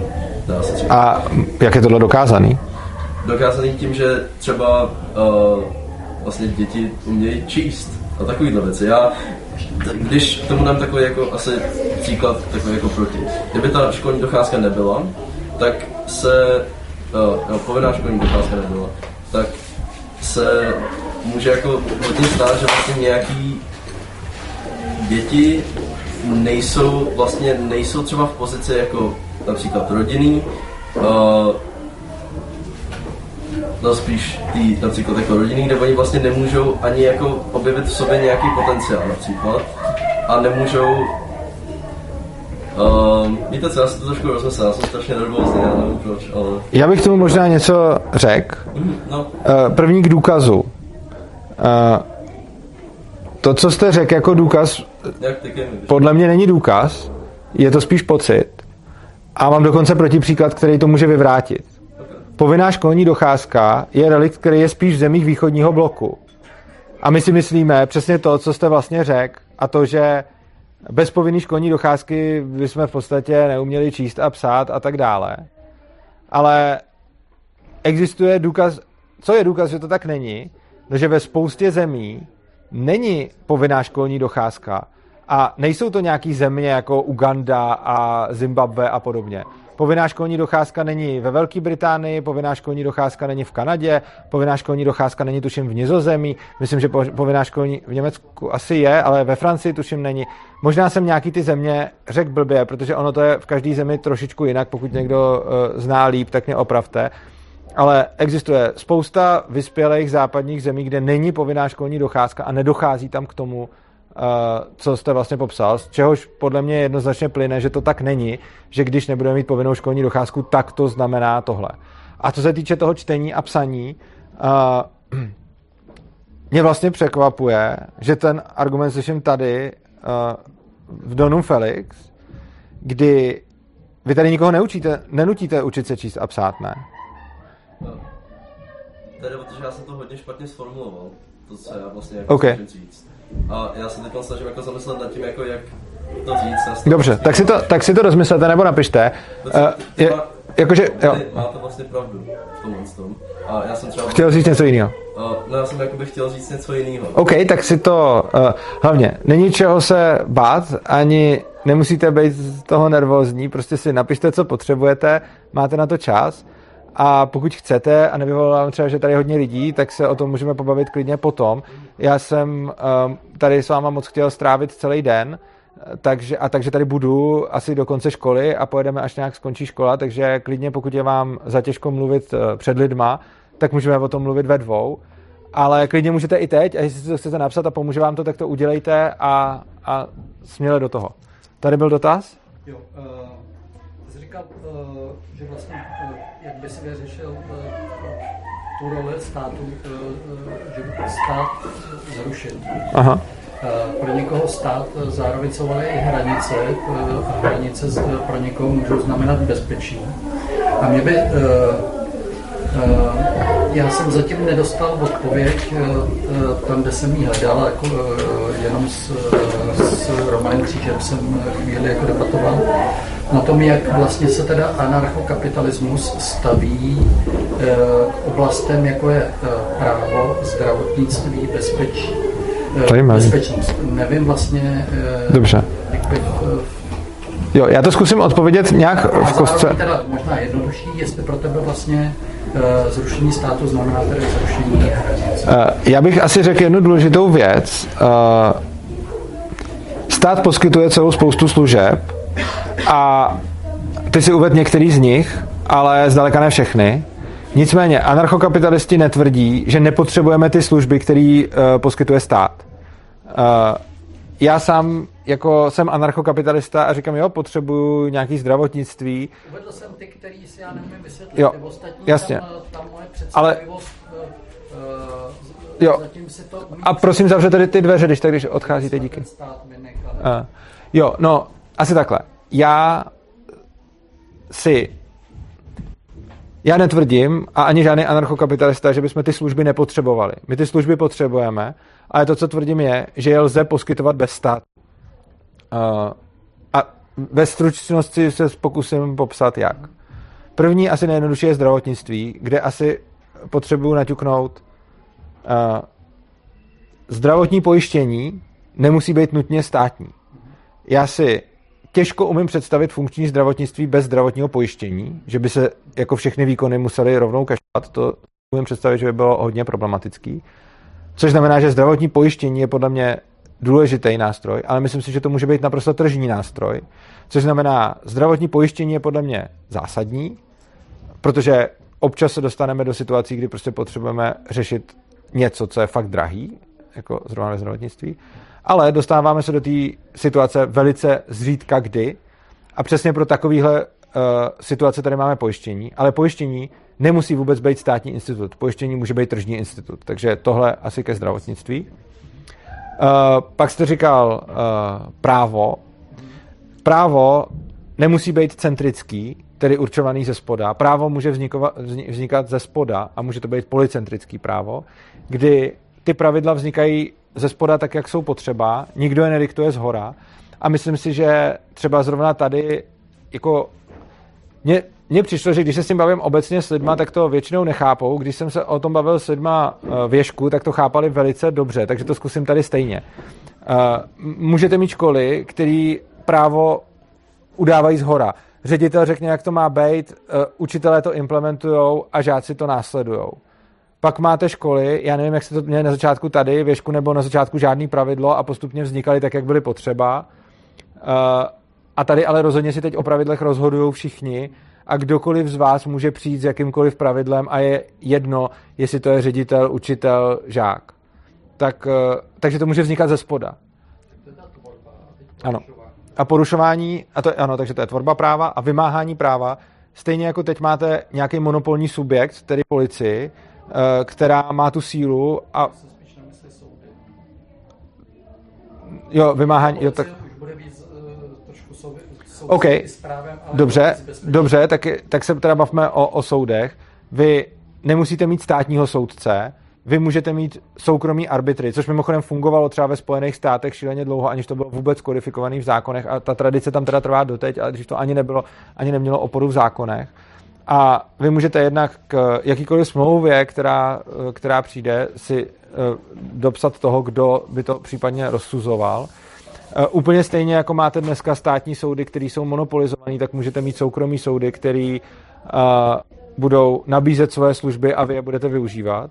A v případě, že dojde k, ke konfliktu dvou lidí, kteří se na soudci nemůžou dohodnout, tak se každý z nich může obrátit buď na ně, někoho, kdo, pokud chtějí, aby to právo za ně vymohl, což může být nějaká firma, eh, třeba jako na vymáhání toho práva. A ty firmy mají najednou mezi sebou, konflikt, který už je jako business to business a ne dvou lidí, takže je to tam mnohem méně emocí, který už mnohem s nás vyberou nějakého arbitra, nebo, jak se to dělá v arbitrážích dneska, že každá strana přijde s jedním soudcem a ty dva soudci si vyberou dohromady třetího a pak vznikne uh, tribunál vlastně tří, kde dva uh, rozhodnou. Takže existuje spousta způsobů, z nichž uh, každý může fungovat pro nějaký případy, že by uh, to mohlo fungovat i mezi nemajetným a majetným. Ano, může to fungovat i mezi nemajetným a majetným. Na to je třeba uh, krásný příklad uh, v takhle. Fungovat. Co znamená fungovat? Pravděpodobně se nestane, že by velice majetný versus velice nemajetný člověk měli stejné šance, ale to rozhodně nemají ani dneska. A myslím si, že to nebudou mít jako nikdy. Myslím si, že v každém systému, když budete mít někoho velice mocného a versus někoho naprosto bezmocného a chudého, tak ten velice mocný bude mít vždycky uh, víc šancí a myslím si, že je iluze se tvářit, že to tak není. Už v dnešní době jenom to, že si třeba jakýho právníka si může pořídit ten majetný a jakýho si může pořídit ten nema- nemajetný. Ostatně zkuste se dneska soudit s nějakou korporací. Oni na to mají, jsou na to zařízený, vy na to nejste zařízený, takže už jenom know-how, peníze a tak dále ne, vám nedávají... Právníka, druhá věc je ale ten soud. Eh, ten soud, k tomu se dostávám, eh, budete mít samozřejmě soudy, které budou nabízet svoje služby. Eh, V momentě, kdy se ty dva neschodnou, tak, jak jsem říkal, existují způsoby, buď se obrátí na nějaké další firmy, které budou zastupovat, nebo si zvolí každý svého a ty si zvolí dalšího a tak dále. Jako těch, těch možností je víc. Ale uh, nikdy nedosáhnete toho, jako je to nejblíž podle mě nestranosti soudů, jak, jaký můžete docílit, protože třeba v současné době, když se budete soudit s policajtem nebo se Českou školní inspekcí, tak se soudíte se státem a ten, kdo vás rozsuzuje, je stát. Což není podle mě moc nezávislost soudu. Ne, že by ten soudce byl přímo kolegou toho policajta nebo známým, který ho rozsuzuje, to ne. Ale mají stejného chlebodárce. Patří ke stejné instituci. A tohle není jako nestranost soudu, i když si na ní hrajeme a neustále o ní mluvíme. A přijde mi, že mnohem blíž k nestranosti máte v momentě, kdy máte ty soudy tržní, což znamená, že každý dva subjekty může alespoň teoreticky rozsuzovat subjekt, který nepatří k žádnému z nich. Oproti tomu, když máte nějaký soudní monopol v případě státu, tak tady máte všechny soudy státní a minimálně ten subjekt, tedy stát, když se s ním soudíte, tak ten, kdo vás rozsuzuje, je jako jeho součástí. A je to jako krásně vidět třeba na tom, když teď byly na politickou poptávku uh, vypnutý ty weby, které psali pro ruskou propagandu, ale nejenom pro ruskou propagandu. A já rozhodně jako nejsem nějaký zastánce Putina, ale nelíbilo se mi, že vyply ty weby, protože si myslím, že to je porušení svobody slova. A neumím si vůbec představit, oni už, ty, oni už to probíhá, ale probíhá to strašně pomalu a zdržuje se to a ty lidi, kteří podali tu, tu žalobu, tak jsou zdržovaný, ten proces se ještě vůbec neotevřel, protože se čeká, až to vychladne, až už to nikoho nebude zajímat. Ale neumím si představit, že by v tuhle tu chvíli existovalo něco jako právo na spravedlivý proces. Nick.cz úplně jednoznačně proti svým smluvním podmínkám prostě vypnul nějaký weby. což nemá oporu v ničem. Nemá to oporu v zákoně, nemá to oporu uh, v té smlouvě, kterou měli uzavřený s těma soudama. Prostě je to jednoznačný svévolný krok, který stát podporuje, protože to podpořil předseda vlády, protože o to v podstatě požádal. A my se teď můžeme koukat na to, jak tady rozhodně nemáme nic, co by připomínalo právu na spravedlivý proces. Protože pokud se budeme hádat my dva, tak asi můžeme dostat nějaký spravedlivý proces, že nás bude rozsuzovat někdo nestraný. Ale v momentě, kdy se bude hádat někdo, kdo se sprotivil tomu, co chtěla vláda, tak jako spravedlivý proces ani náhodou. A ten přečin byl úplně jednoznačný. To, co se stalo, to vypnutí těch webů, bylo prostě jednoznačné přestoupení smlouvy, jednoznačné přestoupení zákona. A ty lidi prostě nemají kde se dovolat, protože stát si to takhle přeje. A spousta lidí, kteří jako jsou takový ty zapálení demokrati a strašně moc mluví o té spravedlnosti a o tom, jak bychom tady měli mít ten právní stát a ten spravedlivý proces. A i lidi, kterých já si hodně vážím, tak potom tleskají tomu, že ty weby jsou vypnutý a že oni se nemůžou spravedlnosti dovolat. Takže ano, v žádné společnosti nebudete mít nikdy právo na spravedlivý proces a pokud se v anarchokapitalismu bude soudit miliardář s bezdomovcem, tak velice pravděpodobně ten bezdomovec nemá šanci. Na druhou stranu si myslím, že i tady, když se bude soudit miliardář s bezdomovcem, tak ten bezdomovec asi nemá moc šanci. A ještě navíc tady, když se budete soudit se státem, když ten stát bude mít hodně silný nějaký opačný zájem, tak podle mě tu šanci taky nemáte. Což znamená, že tržně budete mít podle mě nejspravedlivější možný, možnou, jako aspoň teoreticky možnost procesu, ale spravedlivost toho procesu vám nikdo negarantuje a nebude vám ji garantovat nikdy a ta garance neexistuje. A porovnávat jako, jakoukoliv, uh, jakýkoliv systém s tím, jak by to mohlo vypadat ideálně, je vlastně iluze a je to vlastně argumentační klam sám na sebe, když to porovnávám s ideálem, protože to musím porovnávat s tím, co je možný a reálně není možný mít společnost, ve které všichni budou mít právo na spravedlivý proces bez ohledu na to, kolikrát si to tady zadefinujeme a řekneme si, že to tak je. Jo, a potom poslední si říkal ještě hranice a bezpečí. Ty, ty subjekty, které by vykonávali tu bezpečnost a zařizovali by tu bezpečnost, by mohly samozřejmě bránit nejenom proti vnitřnímu nepříteli, ale i proti vnějšímu. Mám o tom všem přednášky na svém kanálu Svobodného přístavu, můžete se podívat na YouTube, tam najdete videa, kde se třeba těm jednotlivým tématům věnují třeba každému dvě hoďky, takže to tam rozebírám hodně. Další dotaz, pokud si pamatuju, byl tam.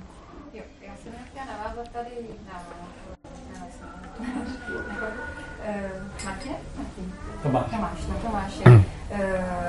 Dělala jsem v oblasti vlastně sociálních služeb, mm-hmm. uh, sociálně si myslím, že možná je to tak, co Tomáš jako říct, že vlastně děti, jejich situace je prostě opravdu neudržitelná v těch rodinách, eh, že třeba v takových těch getech, tak izolovaných prostě nějakých uh, izolovaných oblastech, a když je vlastně neumíšníme nebo nebudeme vyžadovat povinnou školní docházku, tak tyhle uh, prostě místa se propadají hloubš a hloubš eh, v té kvalitě toho života. A pak jsem to viděla třeba, když byl covid, takže děti, se kterými jsme měli navázané nějaké kontakty, nějak fungovaly, tak se velmi jakoby propadly. A myslím si, že když ten školní systém je takový, jaký je, tak pro tyhle ty děti je to vlastně svým způsobem určitá jakoby kotva a záchrana, jako aby, aby ne, ne, nepadly ještě na větší sociální dno. Dovedu si představit, že možná by to nahradili nějaký sociální služby, nevím, jestli, jestli by, ale když by nebyl stát, tak kdo by vlastně uh, jakoby měl tu službu sociálního státu? Kdo by vlastně byl ten, který by jako um, charita, Samozřejmě všechny služby, které poskytuje stát, tak pokud existuje zájem, aby byly poskytované, tak kde existuje nějaká poptávka, vznikne i nabídka, což znamená, že Eh, pokud mají lidi zájem o to, aby se vzdělávala nějaká taková lokalita, tak, eh, tak se to bude dít přesně přes nějakou dobročinnost, charitu a podobně. Já jsem měl nedávno u sebe ve studiu, nebo není to tak, tak nedávno, měl jsem u sebe ve studiu člověka, říká si Tevar a píše mi do stok svobodného přístavu texty o vzdělávání. A on ve svém volném čase zadarmo doučuje přesně děti z nějakých těch vyloučených lokalit. A on mi říkal, Přesně tomuhle tomu jsem dřív věřil. Byl jsem socialista a myslel jsem si, že potřebují tu školní docházku, aby do té školy chodili, protože jinak by se o ně nikdo nestaral. A potom říkal, no a pak jsem je začal poznávat, začal jsem je doučovat. A to, co jsem viděl, je, že celá spousta z nich je jakoby integrovaná do nějaký ty školy, kde jsou za ty blbečky, kde je schazují učitelé i spolužáci, do té školy se netěší, nechtějí tam a trpějí tam a reálně, že to moc nefunguje. A to, co si ale myslím, že jako to je jeden příklad, jako vy jste říkal váš osobní, že máte pocit, že něco, on zase má pocit, že, že to nefunguje opačně. Ale to, na co se můžeme podívat, je, máme tady ty vyloučené lokality, které mimochodem jsou často důsledkem nějakého centrálního plánování, teda ještě za minulého režimu, ale jako ta, ta minulost toho, proč jsou ty sociálně vyloučené lokality, je hodně spojená se státem. Ale dobře, máme tady teda už přes 30 let nějaký tenhle ten režim, kdy se o těch lokalitách mluví a kdy se nějakým způsobem řeší. A za těch 30 let se to tam neposunulo celkem nikam. A já pořád poslouchám, potřebujeme povinnou školní docházku, aby nebyly vyloučené lokality. Ale vidím, že tady máme 30 let povinnou školní docházku a neustále jsou tam ty vyloučené lokality. A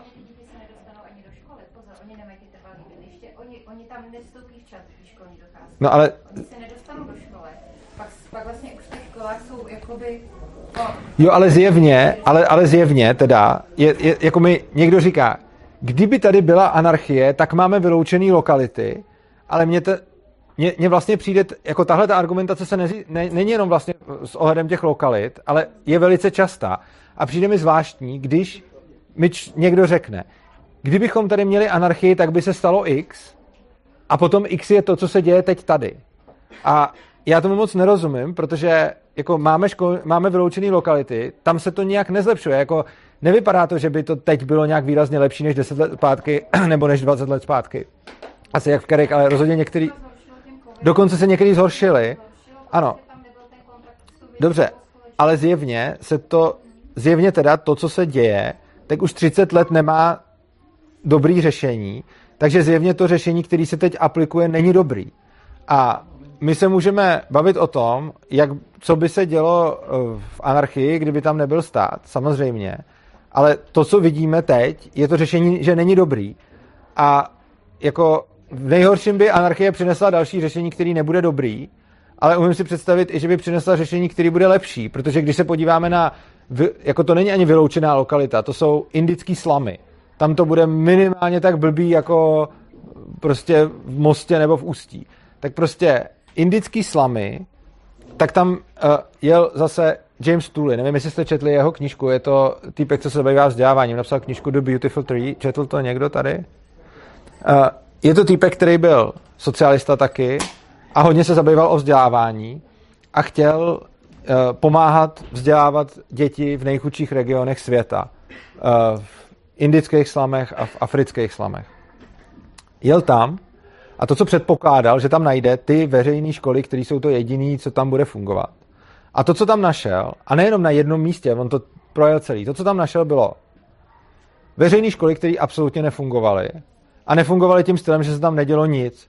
Že prostě tam nějak byly ty děti, ale ono se tam neučilo. Prostě uh, tam měly probíhat nějaké hodiny nebo něco, ale prostě se to tam nedělo. Takže tam prostě nebylo nic, jediný, co tak tam něco nutili dělat ty děti, ale ani se to netýkalo moc výuky, takže ty děti tam třeba museli přijít a ten učitel se tam sednul, seděl a nic nedělal. A pak tam našel, a to je to, o čem chci mluvit, a to je velice překvapivý, extrémní počet soukromých škol. V nejchudších lokalitách světa, kde ty lidi nemají co jíst, tak tam našel na každém rohu soukromou školu. Nepředstavujeme si soukromou školu jako Donum Felix, která je hezká a tak, protože to soukromé školy tamnějších poměrech. Nesplňovaly ty hygienické potřeby, jaký splňovaly ty státní, takže ty státní školy měly vždycky obrovskou budovu, ve které nebyly, ve které se nedělo nic a byla tam ta obrovská budova, která splňovala všechny ty normy. A pak tam byly soukromé školy, které ty normy nesplňovaly, do kterých chodili ty děcka a jejich rodiče tam platili ten dolar na týden za to, že tam to dítě chodí. A něco se tam dělo. A nějak to tam fungovalo. A ty lidi byli ochotní a schopní vybrat si ty peníze na to vzdělávání a poskytovali si ho víceméně sami. Ve smyslu, že jeden rodič poskytnul to, co uměl a naučil to ty děti. Nebo, že tam byl, nebo si se zaplatili nějakého učitele na něco. Protože ty lidi jsou tam chudí, takže prostě když někdo něco uměl, tak tam šel učit do, tý, do, do této školy. A to, co tam reálně je, můžeme si představit indický nebo africký slamy jako vyloučenou lokalitu. A to, co tam reálně je, je nefunkční veřejné školství a funkční soukromý školství, který není nějak zastřešený, není tam nějaká unie soukromých škol. Prostě je tam budova, do které si rodiče zaplatí nějaký lidi, kteří jsou tam s jejich dětskama. Uh, ty lidi tam nemají co jíst, jsou určitě při nejmenším tak chudí. Cože si? No, nedoved, nedovedete si to představit ve Slaném z toho důvodu, že tady je ta povinná školní docházka, je vymáhaná a nutíme ty lidi, aby se podřídili tomu, co jim ten stát nabízí. Tam v Indii uh, do těch veřejných škol prostě ty děcka nechodějí a je to v pohodě, protože to tam nikdo nekontroluje. Protože jde o to, že tady jsme celkem bohatá společnost, která má nějakou představu, jak mají žít ty děti a snažíme se je vnucit těm chudým, těm doopravdy chudým. Jenže my neznáme reálně, jako ty, kdo dělají ty zákony, si vůbec ne, neumějí představit ty problémy těch, já taky ne. Jo, prostě neznáme jejich problémy, nevíme, jak to tam mají. Ale to, o co se snažíme, je vnutit jim náš způsob života a aby to dělali tak jako my a aby posílali ty děti do těch škol a dělali s nimi to, co my považujeme za vhodný. Což nefunguje a nefunguje to 30 let a bude to nefungovat dál, protože prostě se snažíme je poslat do nějakých škol, které na to vůbec nejsou jako připravený. A tím, že, ta společnost, že ty chudí jsou fakt v menšině, tak je možný, aby si na ně došlápli a aby je prostě donutili dělat něco to, co chtějí. A ono jim to nedává smysl, takže to pak nefunguje. Oproti tomu v té Indii, v těch slamech, žijou jako desítky milionů, prostě jako obrovský množství lidí tam žije, který není možný nějak kontrolovat, protože to tam celý chudý. Takže prostě, jako když to dítě prostě nebude chodit do té státní školy, tak tam nepřijde sociálka a neodebere ho, protože zatímco tady je to exces, tak tam je to norma. Což znamená, že jako v momentě, kdy máte nějaký město, kde 90% lidí žije pod nějakou hranicí chudoby a prostě chodí tam na záchod do řeky, tak v takovýchto podmínkách tam nefunguje nějaká sociálka, která by odebírala ty děti a někam je dávali. Takže to vzdělání těch dětí je skutečně na těch lidech a ty lidi se o to postarají, protože vědí, že to je na nich. To, co se stalo tady, je, že stát řekl, že ta zodpovědnost je na něm a vzal těm lidem tu zodpovědnost a řekl, není to vaše starost, my se máme starat o to dítě a vy to máte udělat tak, jak my říkáme. A výsledek je, že to nefunguje. Oproti tomu v těch slamech, kde ty lidi vědí, že mají tu odpovědnost oni a že to za ně nikdo neudělá, tak tam to funguje. A ze stejného důvodu, proč to funguje v indickém slamu, jsem přesvědčený, že to bude fungovat i tady, když by to neřídil stát. Jsem přesvědčený, že to může fungovat, i když uh, to bude pod státem. A uh, uh, připadá mi, že je to, že zrušení školní docházky je únik té eh, jakoby, situace, jakou podobu má to školství. A v, eh, za mě je nesmyslný právě z těch důvodů. Jo. Moje osobní zkušenost, vyběhl jsem si tady do centrálu něco koupit, eh, před centrálem matka na první pohled alkoholička, sociálně slabá u sebe žák první, druhý třídy, Eh, míním je, eh, protože si běžím pro banány eh, na svůj snídaní, který jsem neměl. A periferně jenom zahlídnu prostě mávnutí ruky a zdá se mi, že ten kluk už měl červenou část tváře. Během té chůze mi to jako docvaklo, už jsem byl vlastně x metrů dál, ohlídnu se, a v, vidím, že ta matka prostě v, to, to, to, to tam fackuje. Vrátil jsem se zpátky, protože prostě nejenom to web jako zapracovalo, takže jsem prostě se to, osočil, nebo osočil. Prostě jsem jasně a v klidu řekl na ať to kluka nechá. Oni z toho byli vyplesklí oba dva. Uh, uh, nevím, jaká byla dohra, ale uh, pro mě byla tak důležitá dohra pak, když jsem se jako vracel do školy. A já do té doby jsem si říkal, že vlastně zrušení školní docházky je úplně v pohodě, to bylo rozumím. A, ale v tu chvíli jsem si říkal, to fakt není o zrušení školní docházky, ale je to o tom, jakou podobu uh, ta škola v těch školách má. A, Já mám tady, a jak je možný, že třeba jakoby eh, ve, Sk- ve Skandinávii, kde je to postavený tak, eh, že ta podoba školství eh, vychází ze spoda, tak eh, eh, je větší spokojenost, eh, nejsou eh, takový problémy. Eh, Když to u nás je to daný centrál, prostě já si to umím představit, pokud by stát pustil kontrolu, tam není nut- nutná a nezbytná, není nutně spojená se státem a může to probíhat tak, že je tady spousta institu, institucí, které se zabývají současnou pedagogikou, vývojem eh, psychologie dítěte. A ten stát může jenom tyhle ty prostě eh, věci, závěry dostat, eh, prezentovat a dostávat k lidem a, a zároveň teda umožnit těm školám nějaký svobodný vývoj. já tady v tomhle vidím jako spoustu rozporů a přijde mi, že je potom těžký něco říct na extrémně emotivní příklad, který je ale podle mě použitý vlastně k opaku toho, jako to, co nechápu je, my tady máme povinnou školní docházku, vy jste zažil nějakou hroznou situaci s matkou v té povinné školní docházce a to je pro vás argument pro zachování povinné školní docházky.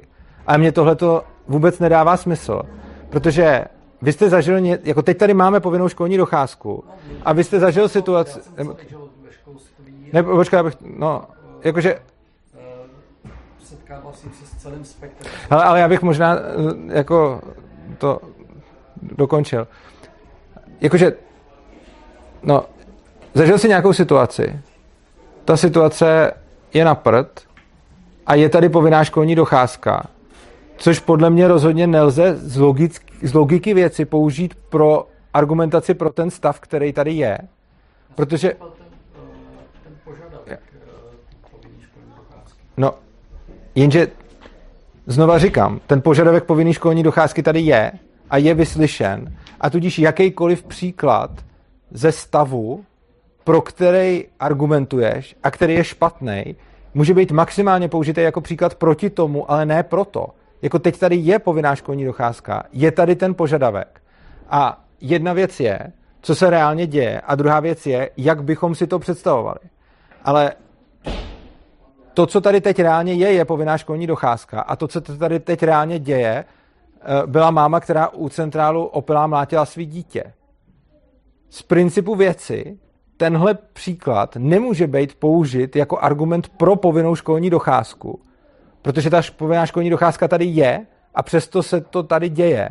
Což znamená, že buď to ty dva jevy spolu nesouvisej a pak to nejde použít jako argument vůbec, a nebo to ta školní docházka, povinná školní docházka nějakým způsobem způsobuje a pak je to příklad proti ní. Ale nemůže být použito to, že máma mlátí dítě u centrálu, když je povinná školní docházka, jako argument pro povinnou školní docházku. Může, protože to dítě díky tomu, že povinná školní docházka, nezažívá jenom to bytí s mámou. Ale to nezna, to, to, tohle není pravda, že jo? Máme spoustu eh, zemí, ve kterých není povinná školní docházka a je jich jako hodně.